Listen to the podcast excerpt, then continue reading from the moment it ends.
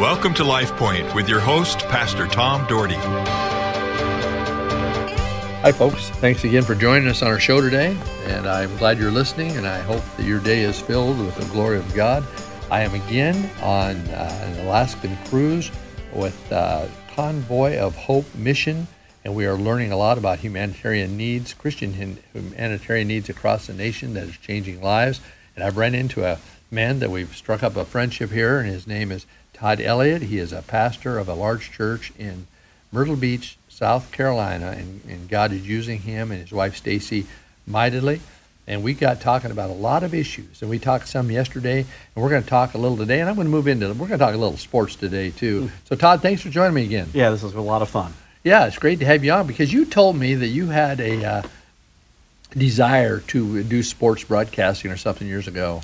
Yeah, when I was growing up, I was always interested in sports. Of course, a lot, a lot of kids played sports, but I knew that I was never going to have the the body uh, to you know do sports in high school or college or anything like that. So I wanted to still be involved, and so when I would watch sports events on television, I was always paying attention to the broadcasters. You know, people. Bob Costas was my favorite, but also like Al Michaels, Brent Musburger, Dick Enberg. You know, guys like that. And um, so I would, you know, my dad would be wanting to fix a car or a boat or something when I was growing up in Florida, and I never wanted to do that. I just wanted to watch sports on television. So I gravitated towards, you know, open up the paper at that time and looking at the box scores and looking at the, you know, stories and so forth, and just dreaming about being able to be on the television or radio or broadcasting the Super Bowl. So when I was 13 years old, um, that was kind of the direction that I was headed with my life, and was doing things in high school, and then in, I went to the University of Florida and was in the telecommunications uh, major there, and was on the radio, and was on uh, television. But it was the last semester that I was at Florida that I really felt like God said, "I want your life to be about more than telling people the score of a ball game." And so I decided at that point to go into ministry. Didn't know what direction that was going to take uh, specifically, uh, but I knew that was where it was going to go. And really, I felt like God kind of took away the desire to be a sportscaster at that time, which was amazing because, like I said, I had been wanting to do that since I was pretty small. And um, but the love of sports and even you know being involved in broadcasting has never fully left me. Uh, so this is a great opportunity to talk with you on the radio about sports. Well, it certainly is, and I'm hoping that as we've talked uh, off the air, that over the course of the year, dealing with football coming up. You have a great contact with SEC, right? And um, you know, of course, I'm here in the Mountain West and, and right. in the West in the Pac-12, and mm-hmm. I thought we could have some pretty good conversations yeah. and and see where that goes. And we can get on the sports show too. We can we can actually do what we want to do.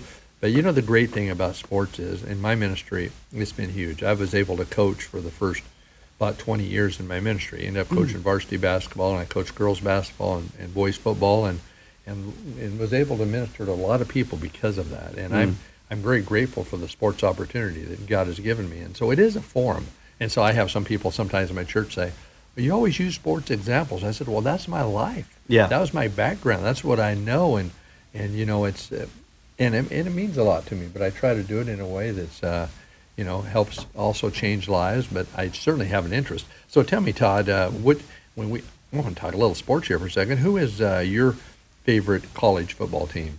Oh, that's easily the Florida Gators. I went to uh, University of Florida starting in 1988 and graduated in December of 92. So when I, I was there, Emmitt Smith was the running back oh, for the man. football team. Are I you actually, that old? I am. I saw him on the on campus a couple of times, and but then we had this uh, up and coming coach called Steve Spurrier that yes. started coming there when I was there in, ni- in 1990 and so it was the perfect time because I was starting my time with the radio station when he came uh, to Florida.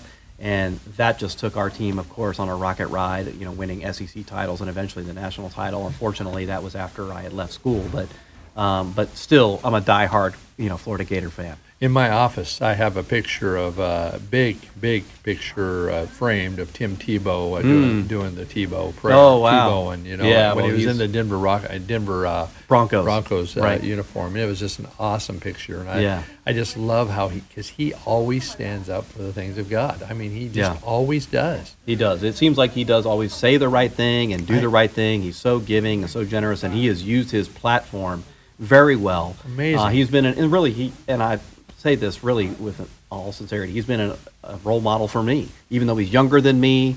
you know, but he's just so inspiring in how he conducts his life. Oh, he certainly is. And now your wife, you told me she's from Kentucky, so she, in basketball, she's a big Wildcat. She's fan. a big Kentucky Wild ba- Wildcat basketball fan. She never missed a game when she, uh, a home game at least, when she was at Kentucky. And she one time was doing a student teaching for part of her major in England, and she had to, you know, get up really early in the morning to try and hear a Final Four at one point. So she's diehard. So when that comes around, she's not so much into football, and she kind of concedes that Kentucky's not going to beat us.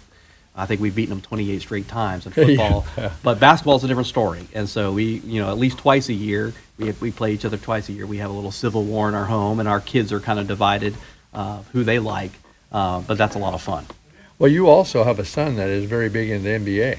Yeah, my son Kyle, and he's the he's the one part of the family that, that does like the Gator, so he's he's with me. But he has taken a real liking to basketball, in particular the NBA. And so uh, at some point, I'd love to get him on and be able to talk uh, a little NBA basketball because he's he's like me when I was young, but he just dove into one sport where he really knows the ins and outs. He could probably tell you the starting five on every NBA team. Boy, that was my little boy before he passed. He he just he, he was a huge Chicago Bulls fan. Mm. He loved Mike, was Michael Jordan. and Scottie Pippen, and Yeah. he, and he made me do the starting lineups. And he'd run out and dunk, you know. and I'd, I'd always have to say it just right. I'd have to use the center's name just right. I'd say, and it's the man in the middle from San Francisco, Bill Cartwright. And If I didn't say it right, Dad, you got to say that right. You know, I never forget that. But yeah, we'll have your son on this. Uh, this uh, fall when basketball starts and begins, and we can uh, talk some basketball with him too, and and uh, yeah, like I said, just kind of mix that together. Yeah, he started his own podcast. Uh, he's he's only done it twice so far, but you know, with with the internet the way it is, you can kind of get your voice out there and get your message out there. So he's he's, he's just starting that, and it's, it's a lot of fun That just to see great. him at the beginning of his career. So tell me this: What do you think in the SEC this year in football? I mean, here we are now in, in uh, last of June, Sure. but uh, first this will actually be this will record middle of July, but Right. Well, of course, that always is going to begin and end with Alabama. You know, they are clearly the, the Cadillac of the league, Cadillac of the nation. I mean, they've been rolling along so much. So that'll be interesting first of me to see the decision that Nick Saban has between Jalen Hurts and Tua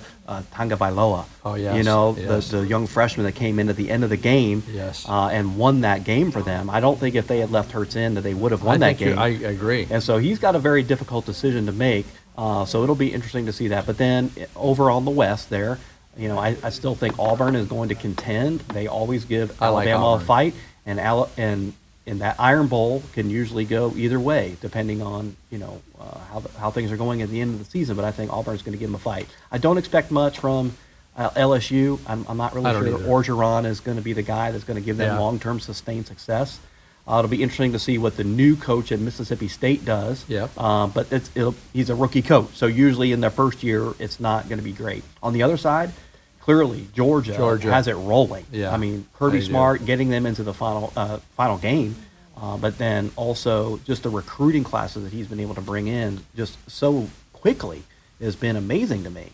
Um, and that, that's unfortunate because you know I'm a Florida Gator, and so Georgia's our big rival. So I don't like to see that. But I am. I'll tell you what, I, Tom. I am very excited about Dan Mullen. I was not at first when when they were talking about coaching candidates. I was wanting the excitement of a Chip Kelly to Yes, come. yeah. But as I've really investigated that situation, I don't think that would have been a great fit. I don't think so And I think Mullen, Yeah. because he was a offensive coordinator for Florida when we won the national championship with Urban Meyer, he knows the expectations and he knows the culture, and he has really reinvigorated the fan base. So I don't know that this first year he's going to have the talent to be able to compete with the Georgia just yet, but I, it's going to be coming soon. It's going to be coming soon. Uh, Tennessee, again, they're going to have a new coach, Jeremy Pruitt, coming from Alabama. A lot of people like to pluck people from Alabama and think they're going to get that same success. It hasn't not worked out that way, except for Kirby Smart. Yeah. Um, Kirby Smart was the defensive coordinator for Alabama, and so he's done really well there. But that's about the only one. So I've kind of always liked the Volunteers. I don't know why. I just there's a Yeah. certain except I did not like them when uh, uh, when Kiffin was there. Lane Kiffin, yeah, not a lot of people liked Lane Kiffin at that time. I think he's he's he, he- he's been abrasive in the past. I think he smoothed that a little bit, but he's still got that little swag to him. He kind of angered me. Well, hey, we're going to have a great time this fall. Uh, we'll we'll do a, maybe a sports spectacular and really hit the uh, football thing when Mm-hmm. it comes up and. and down the line here, which will be a lot of fun, having Yeah. your expertise from the east, and I'll Yeah. try to do the best I can from the west. Right. maybe maybe you and I actually can have our own. Uh, we'll get ahead of it and we'll have our own poll and just Okay. kind of say, hey, this is who this is who my top twenty is. Okay. that'd be a lot of fun. That would be. That'd be to great. see how. But but anyway, hey, we're winding down to this cruise, and of course we're in a room now. They're going to start doing a, uh, a project in here, so we're going to have to get out of here. But we've got about a minute and a half left of the show, and but uh, I, I again, what a joy it's been meeting you, Todd, and Yeah, and uh, and your wife Stacy. But more than that, being able to hear about the convoy of hope and the Mm-hmm. mission that God's doing across the nation, across the world, across Mm-hmm. the world, and changing lives and empowering women, teaching them to be leaders, and teaching people agriculture how to how to feed people, and, and of course feeding 187,000 people a day. I mean, You know, one of the statistics that I heard on this cruise, it, it blew me away because it wasn't just a, a projection from Convoy of Hope, but it was from people in the government that they said that they now have figured out to, how to do things in agriculture, that they really feel like they can end world hunger by the year 2030. isn't that something? Isn't that something? I mean, that is something that people have been praying for for years and years and years, and they really feel like, and not just this panacea, you know, pie in the sky thing, but they really feel like they can end it by 2030. Wouldn't that be awesome? I That mean, would be just, man. God would be in the center of that. I'm, I might be in heaven by then. That's a lot of ways away. You, you're a little younger than me, so you Yeah. you might still be hanging around. But uh, but I certainly hope that happens. But Convoy of Hope is changing the world, and, and this radio station's going to hear some about it because I'm going to talk about it Mm-hmm. uh, down the line, probably in the next few months, maybe the next six months. I already know our church is going to do a big thing for it, even though my church doesn't know that yet, except except those Mm-hmm. Maybe they're hearing about this for the first time. yeah, they are. That could, yeah, this could cause some issues. But, uh, but I'm just, I, I want to do something to help change the world. But Todd, we are out of time, Okay. and I just so appreciate you being with me. And we will talk again in a couple months and uh, and, and see how things are rolling. Sounds great, Tom. Okay, folks. Hey, thanks for listening. I hope your day is filled with the glory of God. LifePoint is a ministry of the Cloverdale Church of God. If you would like a copy of today's broadcast or would like more information about the church, please call us at 208 362 1700 or write to Cloverdale Church of God, 3755 South Cloverdale Road, Boise, Idaho 83709. You may also visit us at our website, www.cloverdalechurch.org. Thank you for listening and have a blessed day.